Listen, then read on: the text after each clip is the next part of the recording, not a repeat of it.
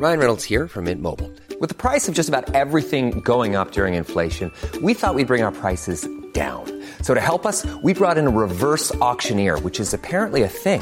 Mint Mobile unlimited premium wireless. Ready to get 30, 30, bit to get 30, bit to get 20, 20, 20, bit to get 20, 20, bit to get 15, 15, 15, 15 just 15 bucks a month. So, Give it a try at mintmobile.com slash switch. $45 upfront for three months plus taxes and fees. Promo for new customers for limited time. Unlimited more than 40 gigabytes per month. Slows. Full terms at mintmobile.com. Quality sleep is essential for boosting energy, recovery, and well being. So, take your sleep to the next level with Sleep Number. With a Sleep Number smart bed, you can individualize your comfort level and enjoy a better sleep night after night. JD Power ranks Sleep Number number 1 in customer satisfaction with mattresses purchased in-store. And now the Queen Sleep Number C4 smart bed is only $1,599, a saving of $300 only for a limited time. For JD Power 2023 award information, visit jdpower.com/awards. Only at Sleep Number stores or sleepnumber.com. Introducing Wondersuite from Bluehost.com.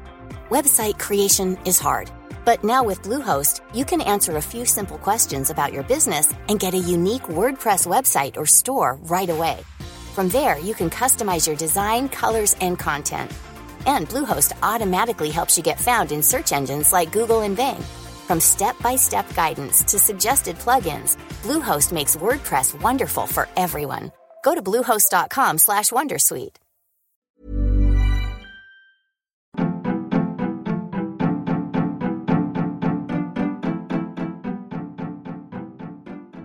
to The Other Hand, a podcast that tries to do something different. A discussion between Jim Power and Chris Johns about the issues of the day, political developments, economics, finance, and anything else that takes our interest. How are we different? We hope our discussions speak for themselves. You are most welcome to our podcast. Welcome to the latest edition of The Other Hand. Today, we want to look at three topics. One is a survey of business confidence from the Irish Small and Medium Enterprise Organisation. Yesterday, that's ISME. Uh, secondly, we want to discuss briefly the inflation numbers out of the United States yesterday, because obviously there's been a lot of talk and a lot of fear in markets about incipient inflation over the last um, number of months. And as a consequence of that, there was a lot of attention being paid to yesterday's US inflation number. So we just take you through that. And finally, we want to talk about taxation.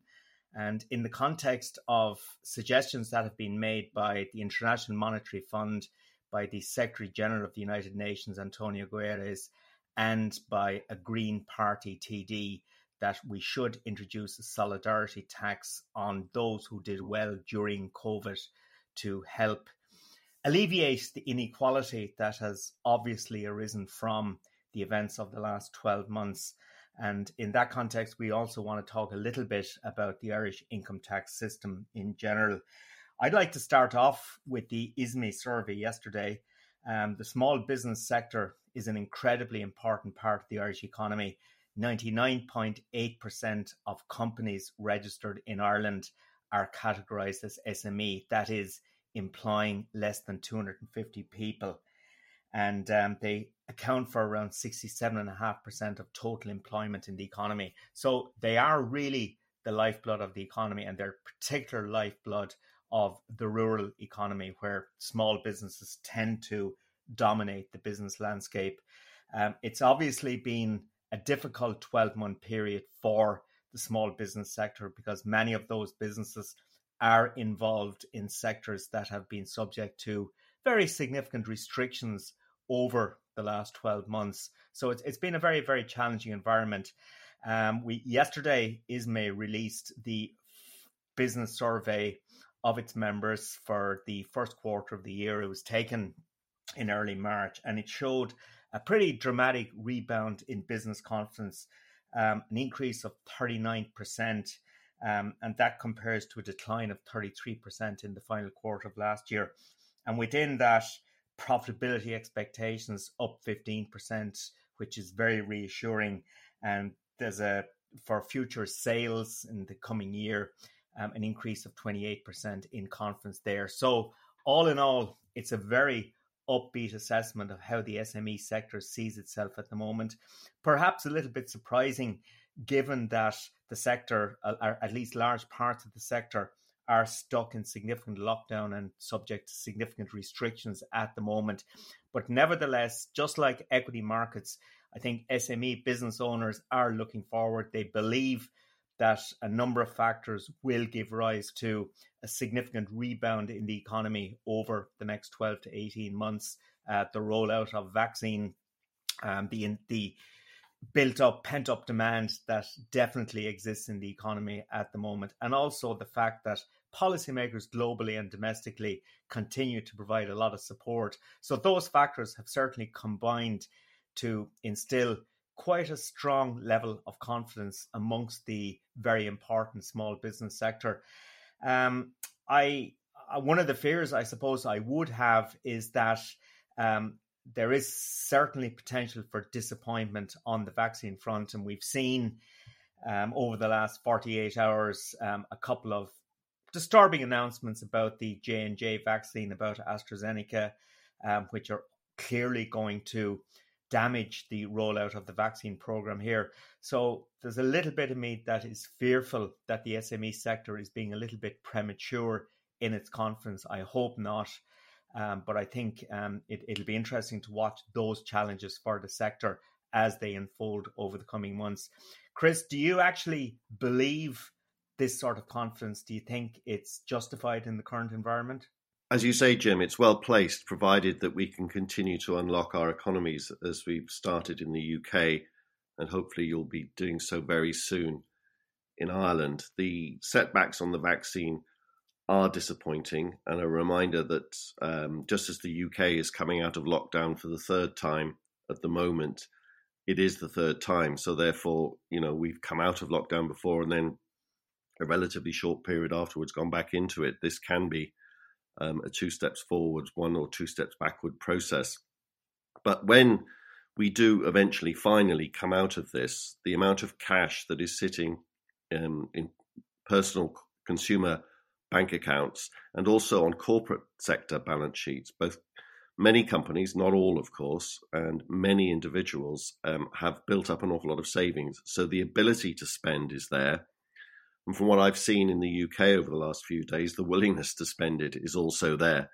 Uh, you've only got to walk down a high street and see how many people are sitting outside in the cold in restaurants and pubs, look inside shops that are now open, etc. All of the surveys suggest that there's a lot of money out there and a lot of it is waiting to be spent. And the actual evidence from the US economy, which rightly or wrongly has never really been that locked down to begin with, and certainly is is quite open at the moment.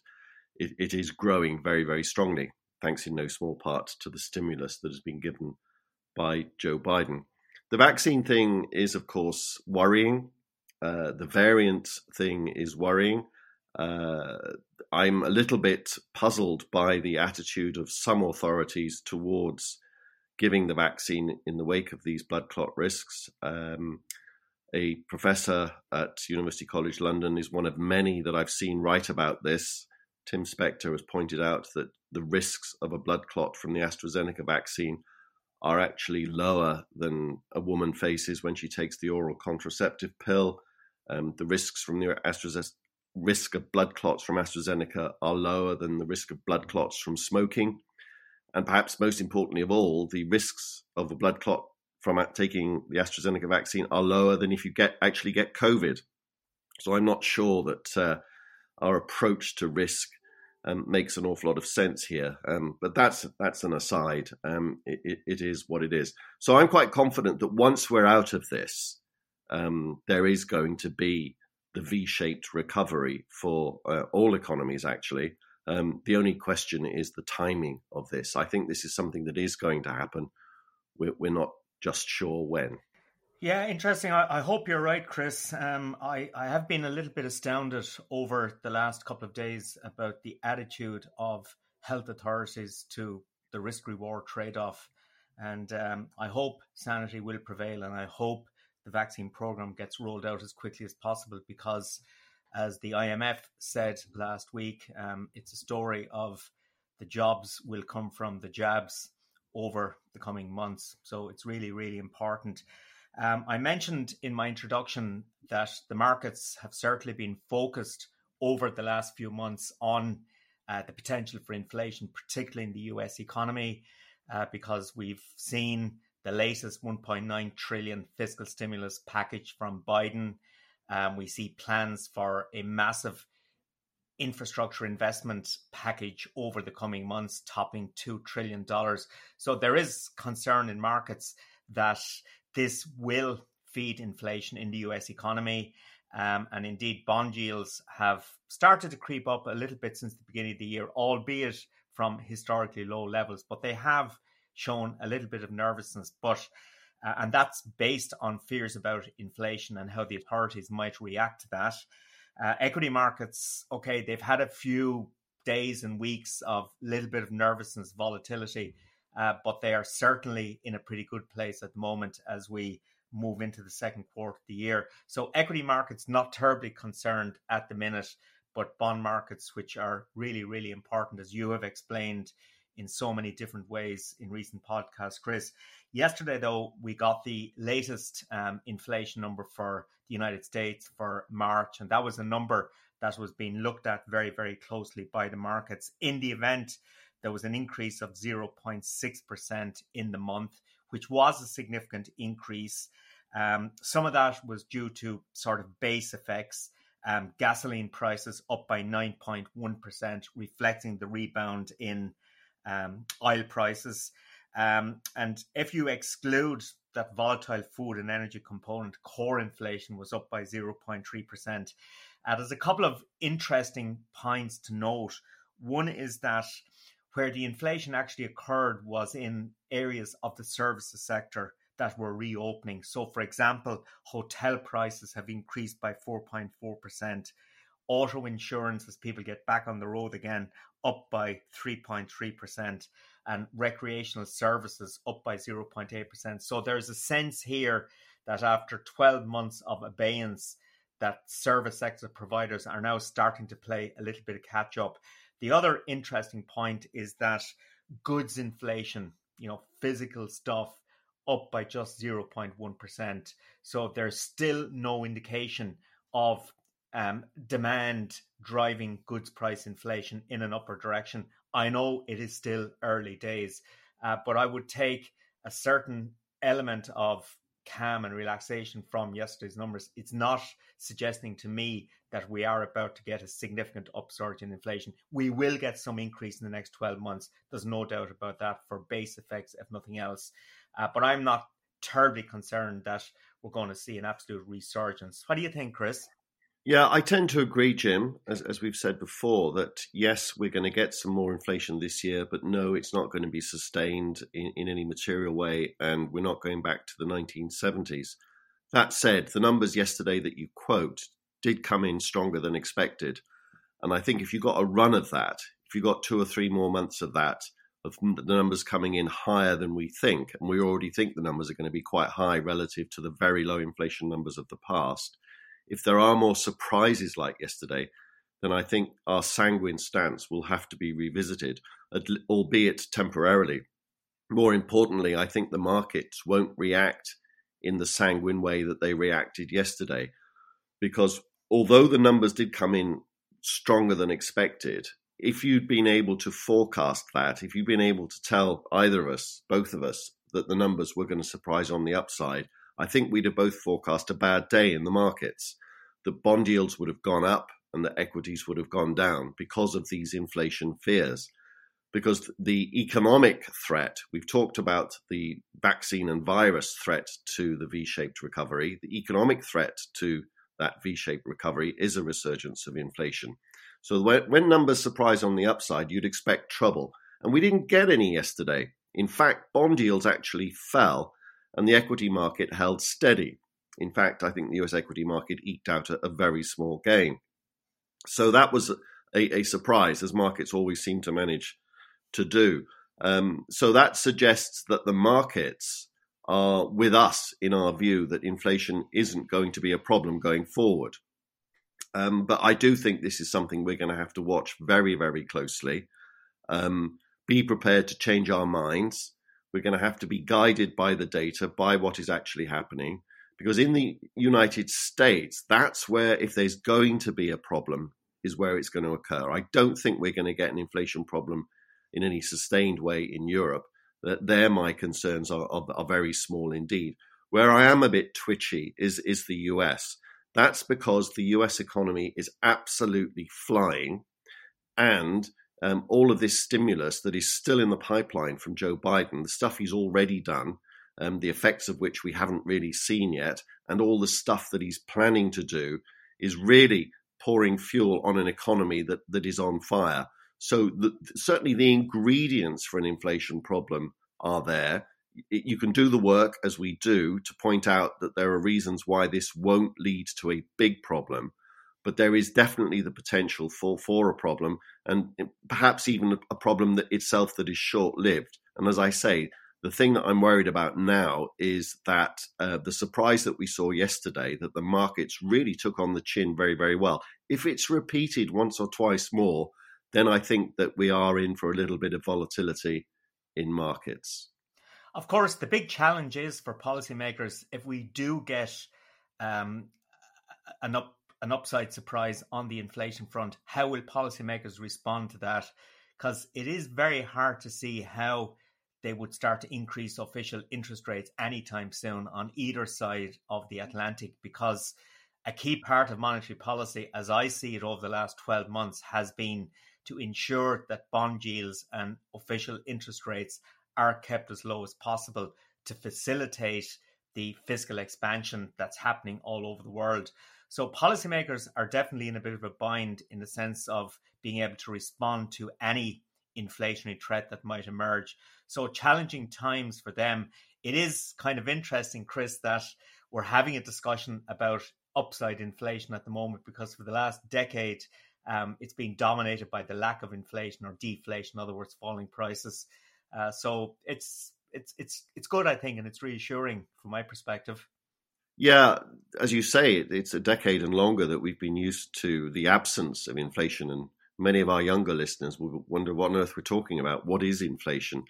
Um, and it's only old geezers like us that remember those days when we had double-digit inflation um, for many years and the problems that causes, not just for financial markets, but for economies. Because as you say, eventually, sooner or later, central banks, policymakers respond by raising interest rates, tightening fiscal policy, and slowing the economy down, sometimes, usually, causing a recession. So, this is why we're watching this.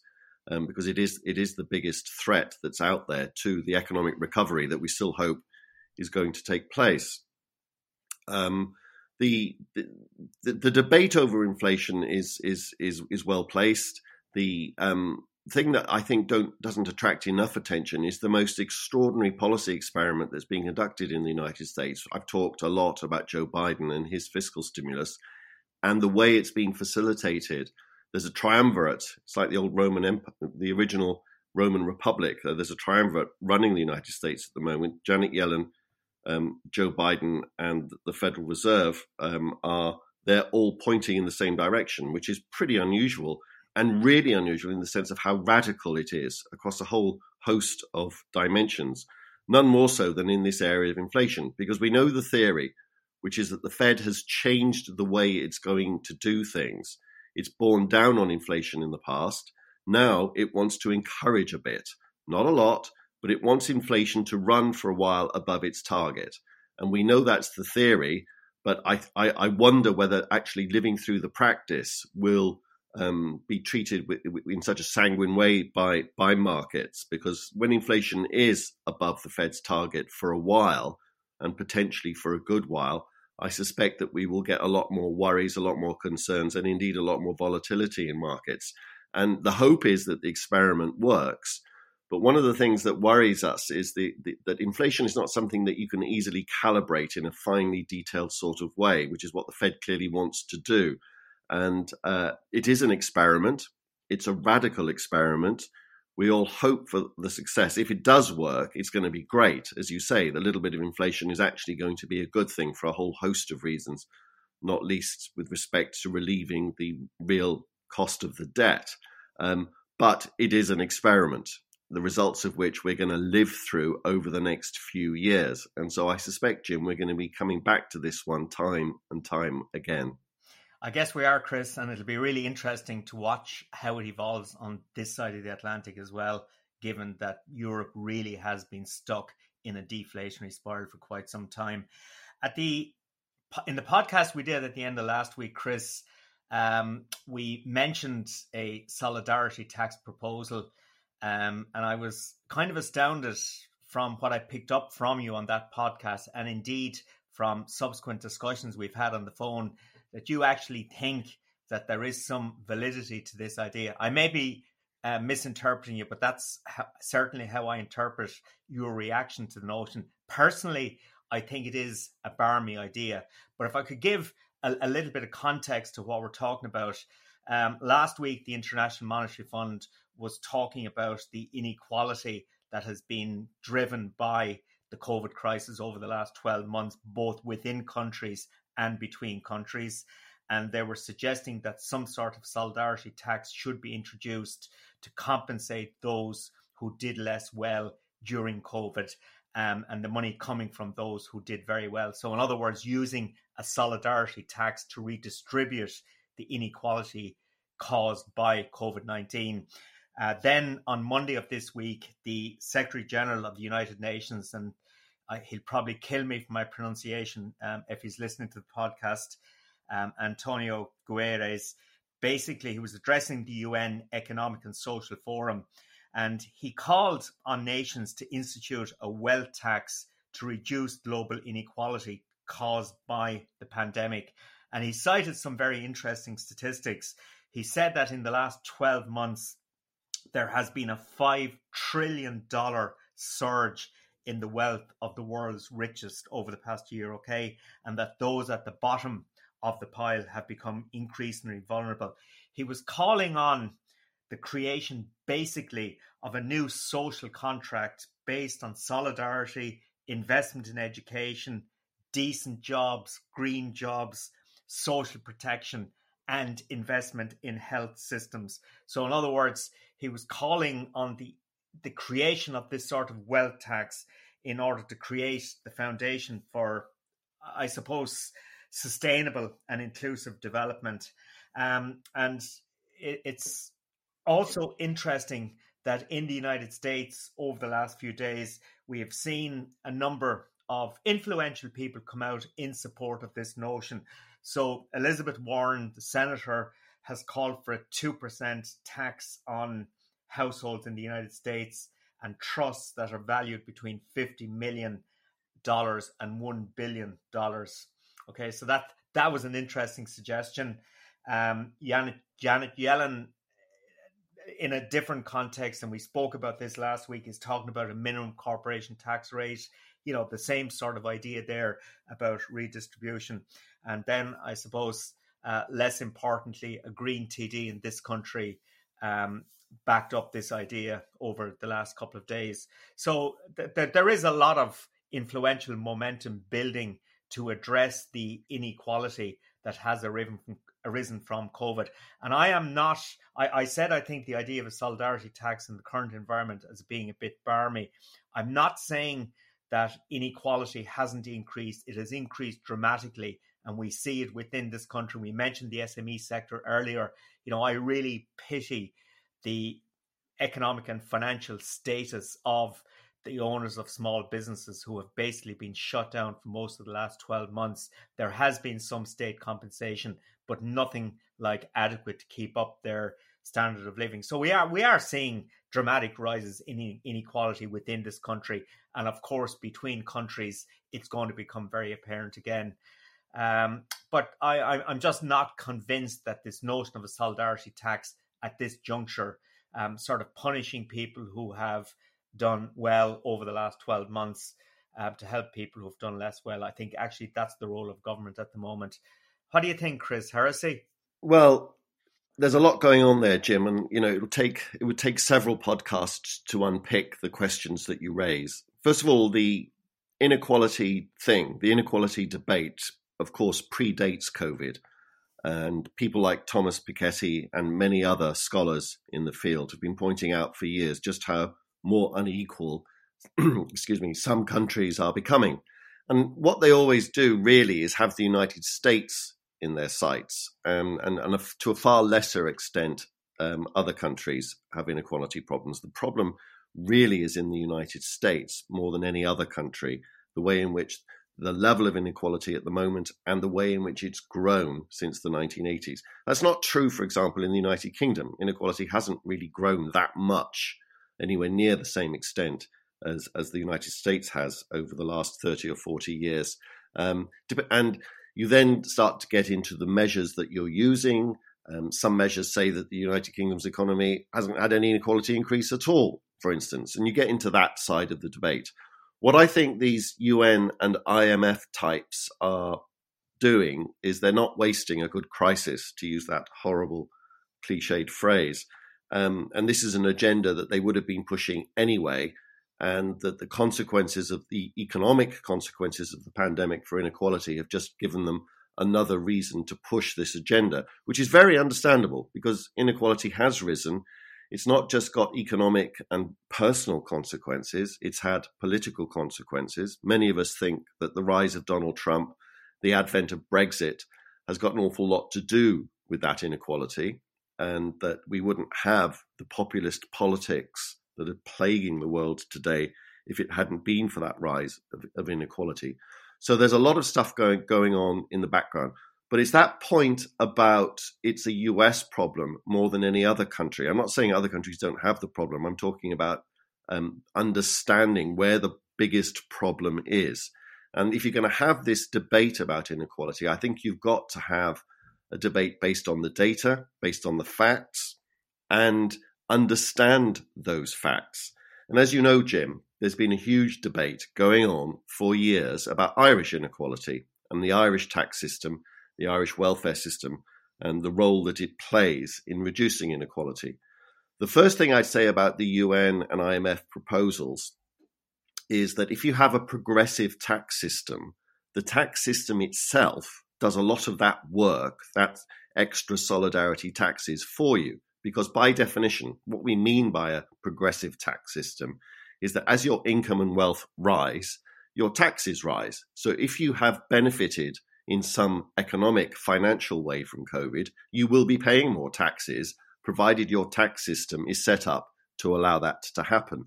And nowhere in the world actually is better placed for that kind of automatic solidarity taxation than Ireland. Because on the income tax side in particular, it is probably, we think on the data, the most progressive tax income tax system in the OECD the, the, the, the club of rich countries. Um, that's because you very quickly end up paying very high rates of tax as you go up the income scale in Ireland. This is a matter of fact, it's not a matter of debate. Um, unfortunately, uh, it is a matter of debate for some people because some people do dispute that. Um, I recall um, Fintan O'Toole in the Irish Times uh, in 2015 wrote an article saying that I was dishonest. That was the word that he used for claiming that the Irish tax system is progressive. And I obviously took grave exception to being called dishonest. Um, it is a matter of, uh, I don't think it's a matter of dispute. And what often happens then is that people who really should know better start de- delving into the entrails of the numbers and point out that, for example, um, poor people um, people on low incomes, they may not pay much income tax because of that progressive nature of the tax, but they pay a lot of indirect tax, VAT, and, and other um, indirect taxations, which are all quite what we call regressive, the opposite of progression of progressive.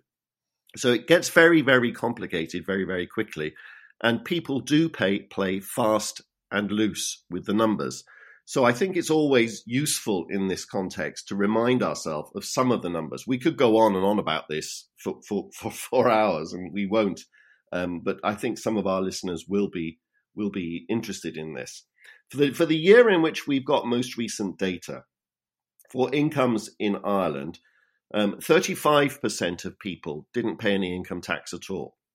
Now, you on the surface might say, well, that's actually a good thing because by definition, if they're not paying much income tax or not paying any income tax, as do 35% of, of income earners in Ireland, That's probably because they're on low incomes, and that must be a good thing. Let's not hit the low earners. Low earners, and I think broadly we'd all agree with that.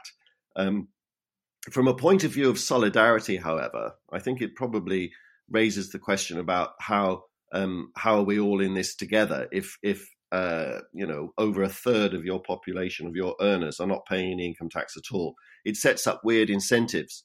Because one of the things that will happen is, of course, that, they, that those people will always be in favour of raising other people's taxes, which may be a good thing. It may be a fair thing. Um, I'm, I'm, not going to get into that. Um, but it does colour the debate, and you need to bear that in mind.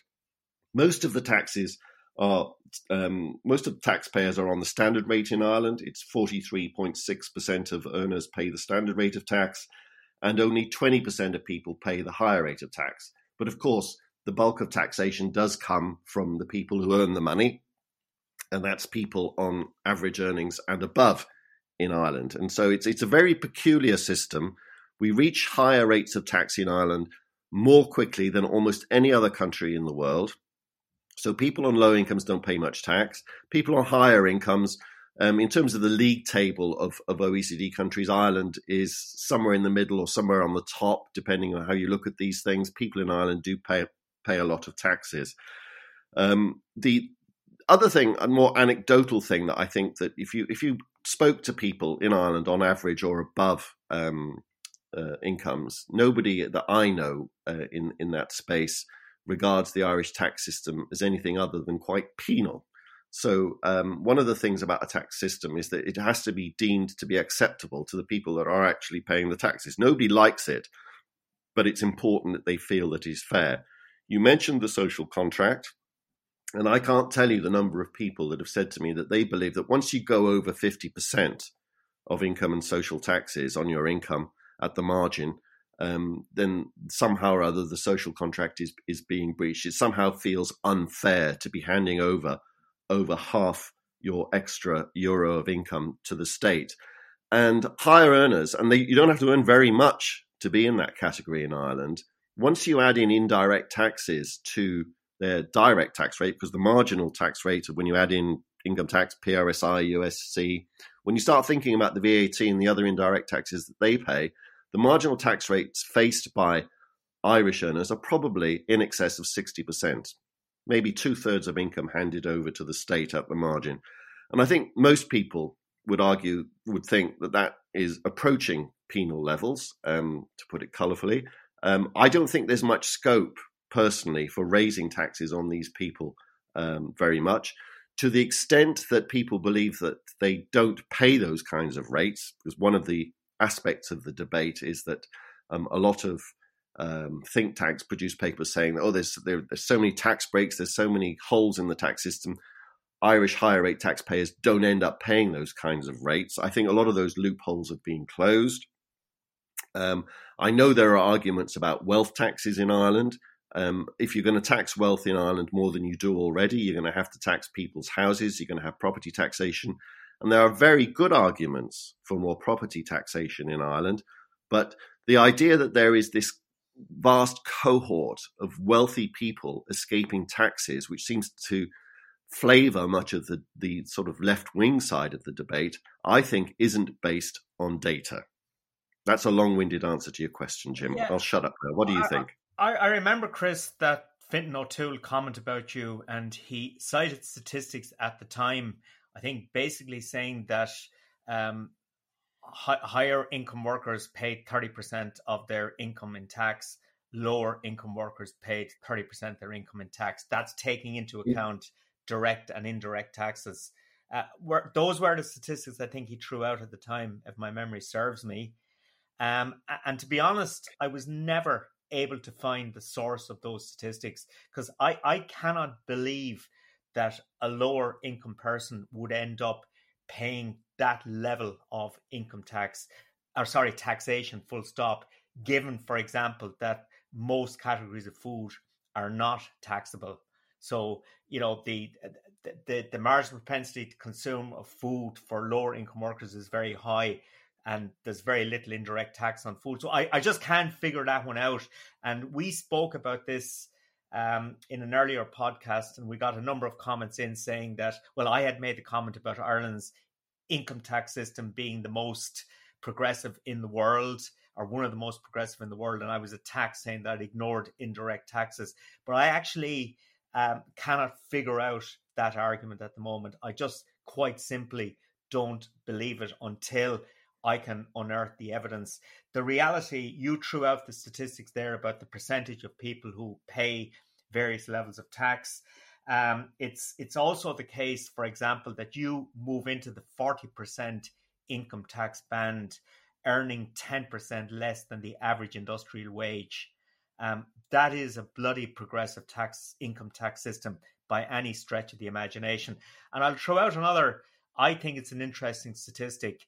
Um, in 2006, just before the crash, roughly similar level of employment in the economy as we had in 2019. Okay, so we're talking about roughly the same size um, labor force working. Back then, um, income tax accounted for around 26% of the total tax take.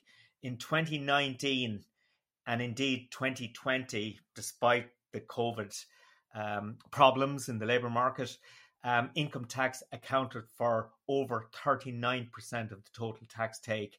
And in the first quarter of this year, that figure is up at 43%. So higher earners, higher income earners in this country pay a hell of a lot of tax. That is the reality. Because I cite those statistics about the 26% of the total tax take jumping to 39%. And that is despite the fact, as you say, around 880,000 people are not workers, are not in the tax net at all. So there's been this massive concentration of tax burden on people who earn relatively um, high levels of income. So I, I was also persistently infuriated. Well, everything about the, the whole water charges thing infuriated me uh, because I believe then, I believe now that we should pay for water, that it is necessary to have charges for water for investment in the infrastructure purposes, also to discourage wasteful use of water. I could go on and on, but I, I firmly believe water charges were a good idea, okay? But obviously, it was a political hot potato that the government of the time um, didn't have the um, bottle, I'll use that polite term, um, to proceed with it, and they backed off, uh, which in my view was a total disaster. But during the people who were opposed to water charges, when you ask them, well, how are we going to pay for our water infrastructure? The answer was we should have a progressive tax system. We have a bloody progressive tax system, you know, and I, I think we have demonstrated clearly through the use of statistics just how bloody tr- uh, progressive it is. So that that sort of argument really, really gets under my skin. Am I overreacting? Yeah, me, me too. And um, no, I, I, just think that it's important to always have a fact-based debate about this because you know we can debate this, and there are many nuances, many subtleties. One of the th- things that arise from the statistics that we quote is just why do so many people in Ireland have such low incomes that we need the very progressive tax and welfare system to redistribute. So, because what Ireland has is very, very big, what we call market wage inequality, which is before we tax and redistribute, we have a very unequal society. We have a lot of very low earners, but then the tax system does an awful lot to cure that. And you, you could ask the question: Is is that an ideal situation? Should not people be paid more? And that's one many uh, one of the many aspects of the debate. Um, Moreover, just to reiterate, the, the, the way in which people play, play fast and loose with the numbers in order to pursue a political agenda, to actually pursue a unicorn, a myth that there is this pot of untaxed money sitting somewhere in Ireland, a bunch of, a very large number of rich fat cats getting away with not paying any tax, is for the most part a myth. There are anomalies, there are holes, yes, but they've steadily been closed off. And I do think that Ireland's tax system in the world is is is one of the fairest from a redistribution point of view. I think we should probably leave it there, Jim, because I can just anticipate all the comments that are going to start coming in, and maybe the next podcast will at least in part respond to those comments. So thanks for that discussion. and we'll see you next time. Th- thanks, Chris. Um, just a couple of things I'd like to say before we wrap. One is that we are in. We've invited Seamus Coffey, the economist in UCC, to join us in our next podcast to discuss the whole issue around corporation tax. And sometime then thereafter, we've invited Neil McDonnell, the Director General of ISME, to come on and talk about the status of the SME sector in the Irish economy. So we look forward to you all joining us for those interesting discussions. Thank you. Thanks, Jim. You have been listening to Chris Johns and Jim Power. We aim to provide an independent take on economics, politics, and anything else that takes our fancy. Thank you very much for listening, and we hope to have you on board again very soon.